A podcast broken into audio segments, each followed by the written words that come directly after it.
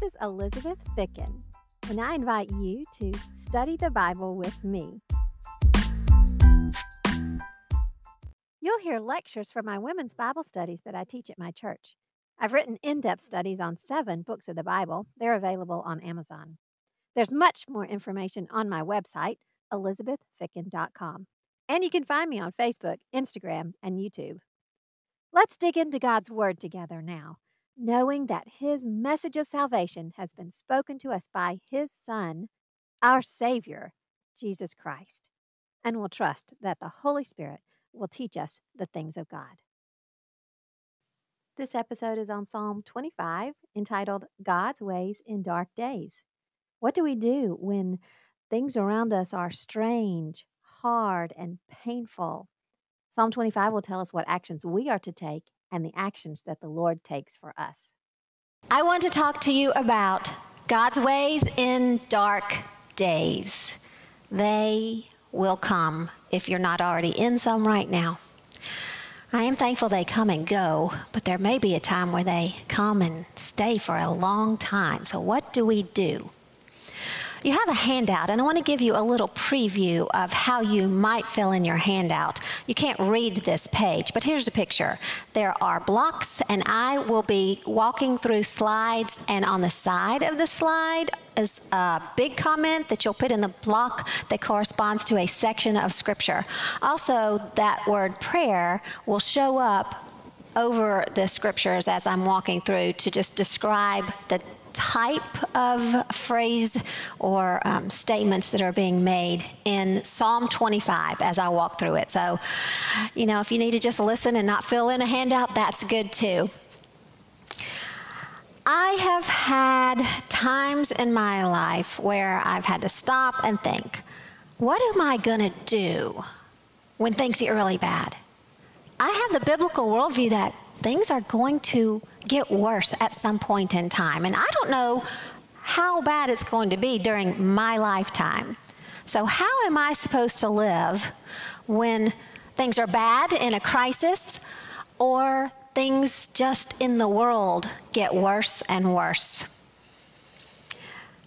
I've been through the process of searching out this question and realizing that the brightest economists of the day, the most savvy financial advisors, the wisest of women around me, my family, my pastors, they can't tell me what the best plan is in caring for my family on a day to day basis.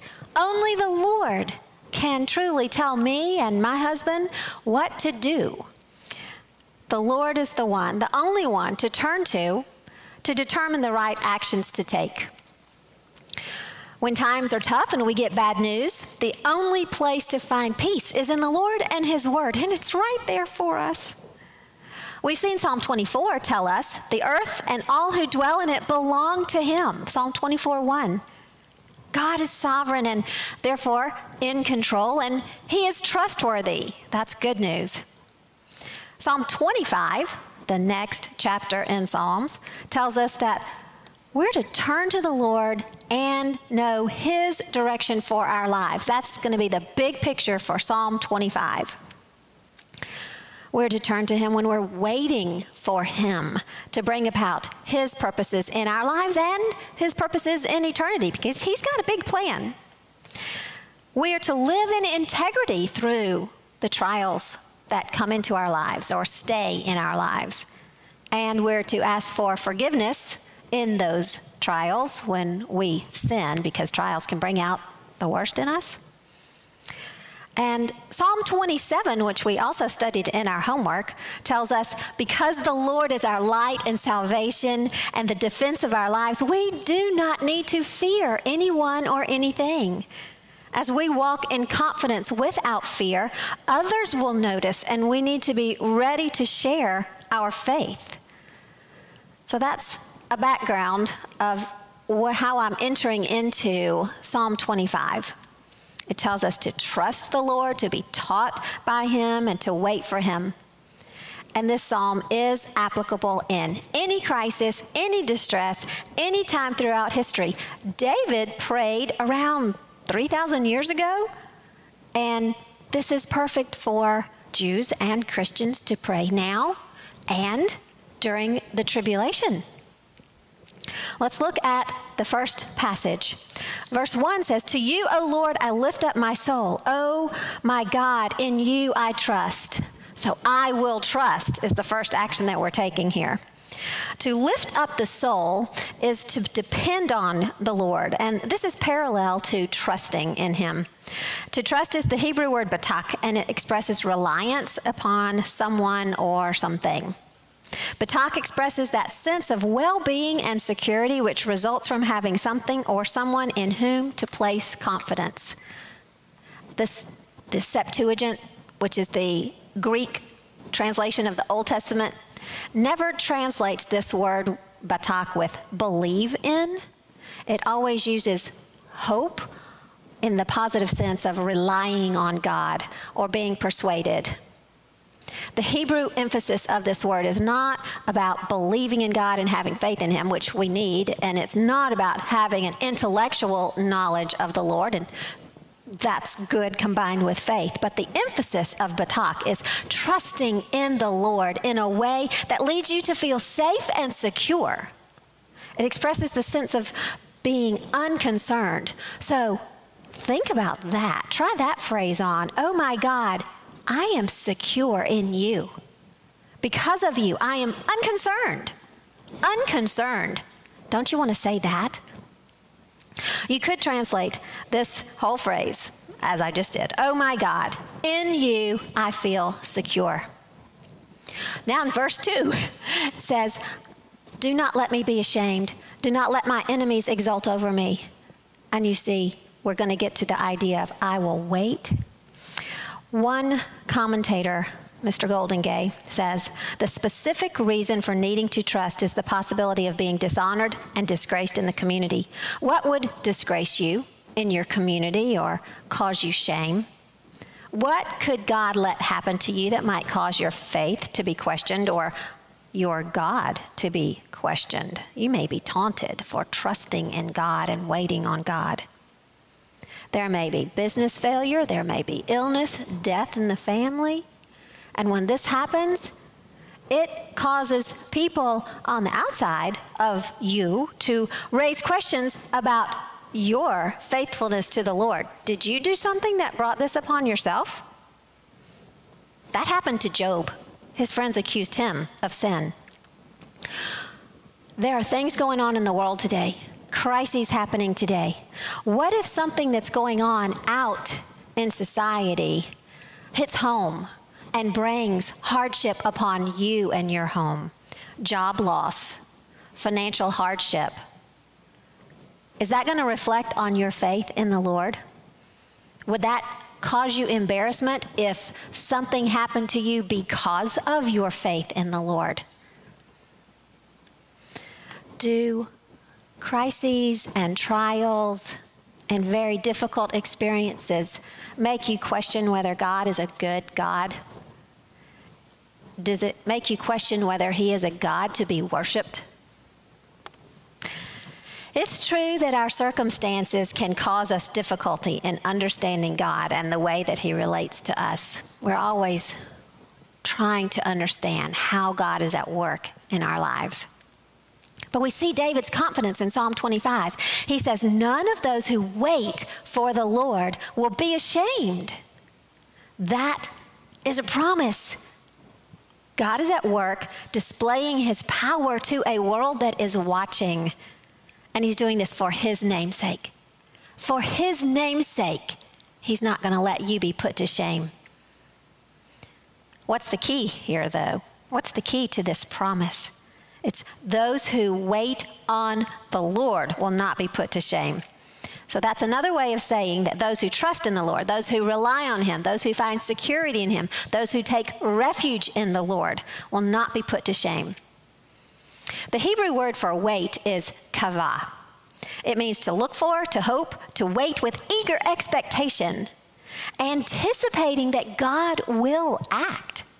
This is a positive word. It's a word with confidence. It's not just about being patient, sitting still, passing the time, twiddling your thumbs. This is not a word that's talking about just waiting for the bus to come.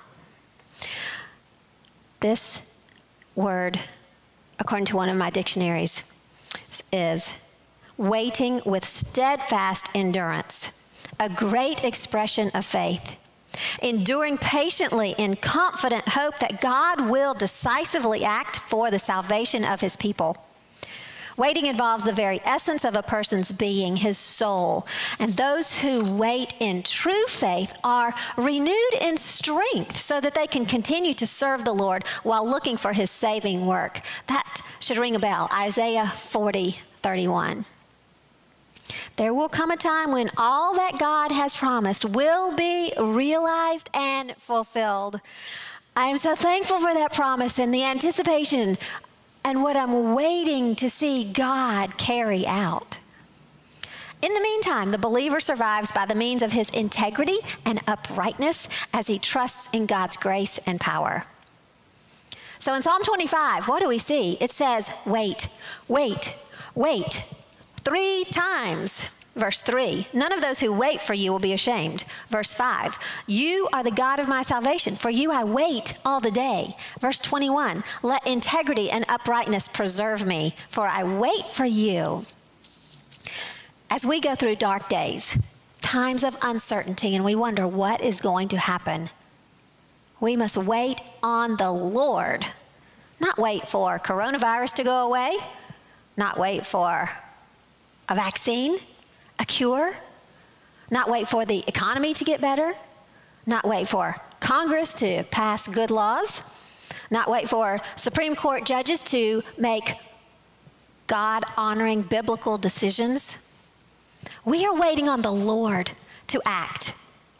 We are waiting on Him to carry out His plans and for Him to act in our lives and provide for us and show us how to live.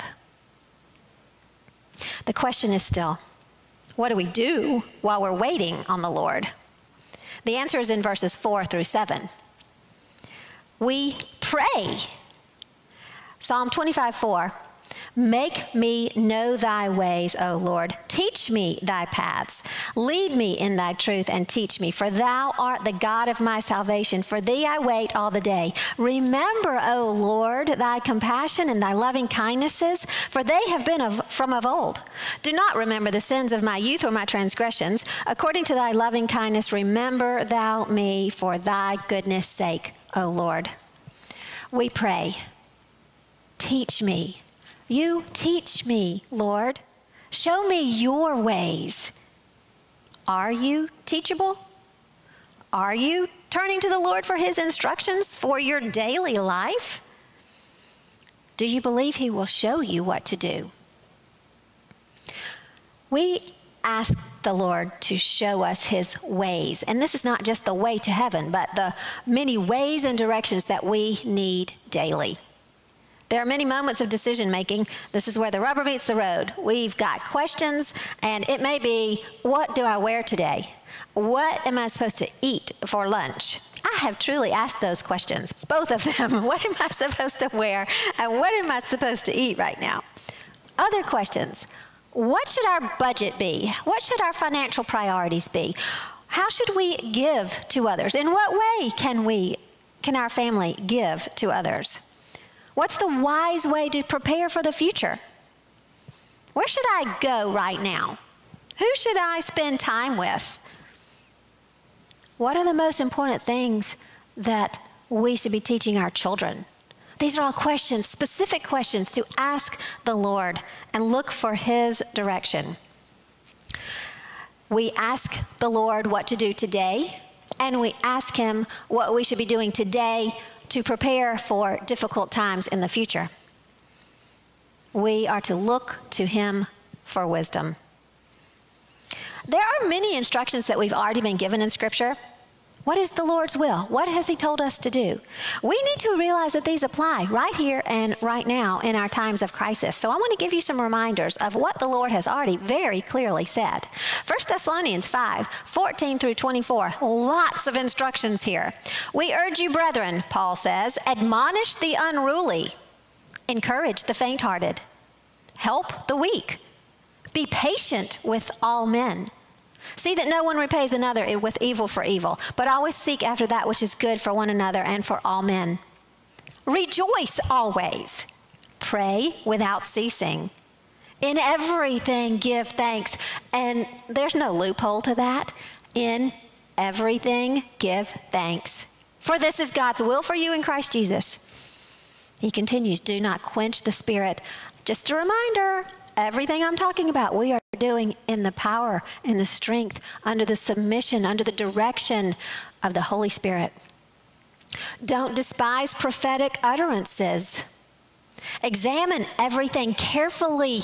Please do that. Pray for discernment. Hold fast to that which is good. This is good. God's word is good. Hold fast to God's word and to his son, Jesus. Abstain from every form of evil. Call evil, evil, turn from it. That's just 1 Thessalonians 5. I have a lot more. I might not read all of them. 1 Timothy 2 1, I have to share this. Supplications, prayers, intercessions, and giving of thanks be made for all men, for kings, and all who are in authority, that we may lead a quiet and peaceable life in all godliness and reverence. Proverbs 23, 4 and 5. Do not weary yourself to gain wealth. Cease from your consideration of it. When you set your eyes on it, it's gone. For wealth certainly makes itself wings like an eagle that flies toward the heavens. 1 Timothy 6 8. If we have food and covering with these, we shall be content. Matthew 6 31 through 34. Be comforted and encouraged by what Jesus said. Do not be anxious then, saying, What shall we eat? Or what shall we drink? Or with what shall we clothe ourselves? For all these things the Gentiles eagerly seek. For your heavenly Father knows that you need all these things. And that's why it was okay for me to ask the Lord what to wear or what to eat, because He knows what I need and what I should do. So don't worry, but ask Him. And verse 33 Seek ye first his kingdom and his righteousness, and all these things shall be added to you. Therefore, do not be anxious for tomorrow, for tomorrow will care for itself. Each day has enough trouble of its own. I want to also mention Ephesians 5 22 and 533. Women who are wives, submit to your husbands as to the Lord. You're not going to hear this from the world. Ephesians 5:33, the wife must respect her husband. This is God's plan, it's his God's order. Proverbs 31:25. This is about the woman who fears the Lord. She is clothed with strength and dignity, and she laughs without fear of the future because she's looking to the Lord. He's leading her. Psalm 25 also tells us to pray that the Lord will remember his compassion and loving kindness to us. We want him to remember and demonstrate what he's revealed to us about his nature. So, there are actions for us to take, and there are actions that we're looking for the Lord to take. Lord, you remember your compassions. The word for compassion, oops, that's right there, raham, implies the attitude of a mother toward her child. We can pray that the Lord will show the special tenderness of a mother's love to us. When children are upset, when they're scared, hurt, crying, they just want mommy. A mother can comfort like no other can. When we ask the Lord to remember, to remember his compassion to us, we're also praying that he will not remember our sins. We are um, looking at two types of sin mentioned in Psalm 25 sins of our youth, and those are when we've strayed along the way, sometime off the path of righteousness, sins of our youth. And transgressions are actually outright rebellion or revolt against God and His authority. When you're going through times of crisis, whatever they may be, you need to see if you're mad at God for what He's allowing in your life. If so, confess, repent, and pray as David did in Psalm 25. Pray that God will not let the sins or rebellion keep him from acting now in loving kindness and mercy. Next, in verses 8 through 10, we see a declaration, an acknowledgement of the authority and goodness of God. So say to God, as David did, You are good. Acknowledge this. We need to know it, believe it, and meditate on the goodness of God during troubling times. Good and upright is the Lord, therefore, he instructs sinners in his ways. He guides the humble in what is right and teaches them in his way. All the ways of the Lord are loving and faithful for those who keep the demands of his covenant. These verses are what renew our minds and lead us out of sin and rebellion. They tell us what we need to be humble and to submit to the Lord because He is the authority. They tell us to obey Him and keep the demands of His covenant. Next, in verse 11, we see the center of this psalm. So, this is a focal point. In this overall prayer for wisdom and for God to teach us his ways, the main point is here Psalm 25 11. For thy name's sake, O Lord, pardon my iniquity, for it is great. This is a prayer for wisdom in Psalm 25, for God's ways in dark days. So, why is there such an emphasis right in the middle? Why is there this focal point on our sinfulness? I suggest that it's because I sin. I sin, and the crisis can bring out the worst sin in us, or just it can bring out sin in us. During crisis, we get mad, worried, depressed, angry, we get self centered and just selfish. And even though we are to rely on God, we might rely on ourselves. Or we may look to something other than God for security and comfort crisis can tempt us to look for something that will relieve the pain. What do people look towards? Drugs, alcohol. How about comfort food? Too much food. Chocolate, too much chocolate. Entertainment, excessive sleep, escapes. Or maybe it's just a person. As believers, in Christ, our Lord Jesus Christ, our Savior. He is our deliverer and coming King. We alone are the people who can walk through crisis with confidence in our God and know that in the end, everything will be okay. Actually, in the end, everything will be better than we can imagine. Remember that. We're the ones that know that this world is not our home. We are here temporarily. That is something we've got to remember. All these crises that we go through are temporary.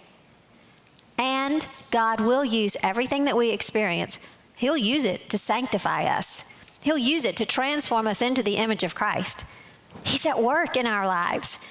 The trials that He allows are good for us. So we need to pray. We need to confess and repent of our sins, to confess and be pardoned for our great sin. It may be the great sin of worrying, it may be the great sin of being selfish, it may be the great sin of looking elsewhere, just looking to something or someone besides God and making that the idol and what you worship and what you want more than anything. The last line of Psalm 25 tells us that this prayer is not only for an individual, but it's a prayer for a nation. And I'm not at the end of my talk, but the last line of Psalm 25, verse 22 says, Redeem Israel, O God, out of all his troubles. So we can see here that a nation can pray through Psalm 25 as well. Let us pray for our nation that God will redeem people, save souls, that He will forgive their sin and bring them into His family. and give them salvation. Pray that the times of crisis will cause people to seek Him and turn their lives over to Him. It happens. I've seen it. I've seen it over the years of different crises. The events urge people to seek for something, something to hope in, someone to hope in, somewhere to find peace. And the Lord is the answer. 9 11 attacks, a tsunami, earthquakes, war, hurricanes, pandemic, national trouble. These are opportunities for Christians to go and minister, and the ultimate goal is of bringing the good news of the gospel to people in need.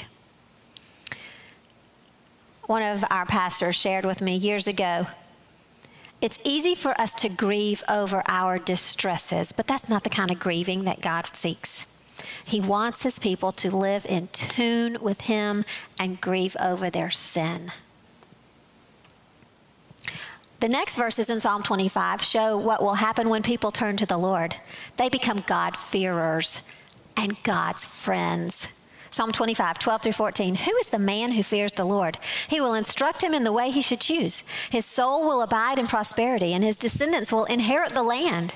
The secret of the Lord is for those who fear him, and he will make them know his covenant. The ones who fear the Lord, who acknowledge his sovereignty and holiness, will receive God's instruction. They will receive his provision. God blesses those who fear him. The NAS says that the secret of the Lord is for those who fear him. Secret is the Hebrew word sod, and it means counsel, circle of confidants, confidential speech. So the secret of the Lord is the counsel that he gives those who are his circle of friends. This is the best inside scoop you'll get from anyone. It's from the Lord himself. He tells you his ways for your good and he tells you what you need to know when you need to know it. Moving to the next set of verses, we see a prayer, again, of dependence on the Lord, turning to Him, trusting Him through trials. Psalm 25, 15 through 18. My eyes are continually toward the Lord, for He will pluck my feet out of the net. Turn to me and be gracious to me, for I am lonely and afflicted. The troubles of my heart are enlarged. Bring me out of my distresses. Look upon my affliction and my trouble, and forgive all my sins. Look upon my enemies, for they are many, and they hate me with violent hatred. David's focus is on the Lord.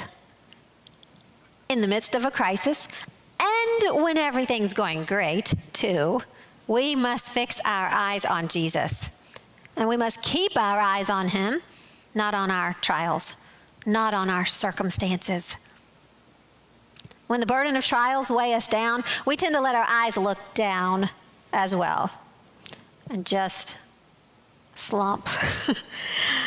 but we must look up to the Lord, for He will pluck us out of the net the net often refers to danger from enemies, but it can also refer to the entanglement, entanglement of our own sins. David is praying to be brought out of the distress of his own sin and out of the distress caused by his enemies. He asks the Lord to turn to him, to be gracious, to bring him out and look on his troubles and forgive his sins. And we come to the end of the psalm and we see that it corresponds to its beginning. Well, I left a phrase off.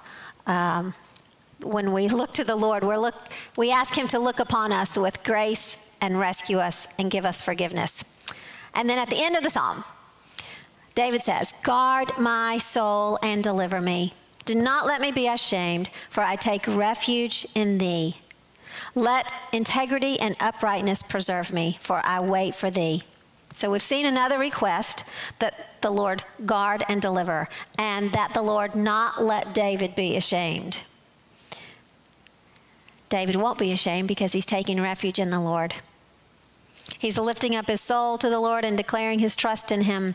He's declaring his confidence in the Lord. In turning to the Lord, and relying on Him, we are safe and secure. Integrity and uprightness are personified in these verses. They are personified as guardians to preserve David and to preserve us. All of this indicates David's desire to walk in obedience to the Lord. And the final word of this psalm is the prayer and a statement I will wait for you. So look, it ends as it began I'll trust and I'll wait. Wait, hope, and eagerly anticipate the Lord's action. No matter what's going on, no matter how dark the days are, don't give up on Him. I'll just remind you of what Psalm 27 said that we studied. The Lord is my light and my salvation. Whom shall I fear? The Lord is the defense of my life. Whom shall I dread? We have nothing to fear and nothing to dread. We have the Lord to look to, to lead us and to take care of us through whatever trials He allows in our lives. As bad as it is, He will be with us, lead us, and be our God. Please pray with me. Lord God, I thank you for your word. I thank you for this teaching. I thank you that your uh, truths are applicable every day of our lives, every year of our lives. As we see the world turn and change, uh, your word is still so comforting, so clear. It's your direction, and it shows us your love for us and your care for us. And I thank you for that. And I thank you, Jesus, that you are our Savior. You are our peace. You are our refuge and our King, and we are waiting to see you. Until we see you, we love you here and now and pray in your name, Jesus. Amen. That's all for today. I am Elizabeth Ficken. Thanks for studying the Bible with me.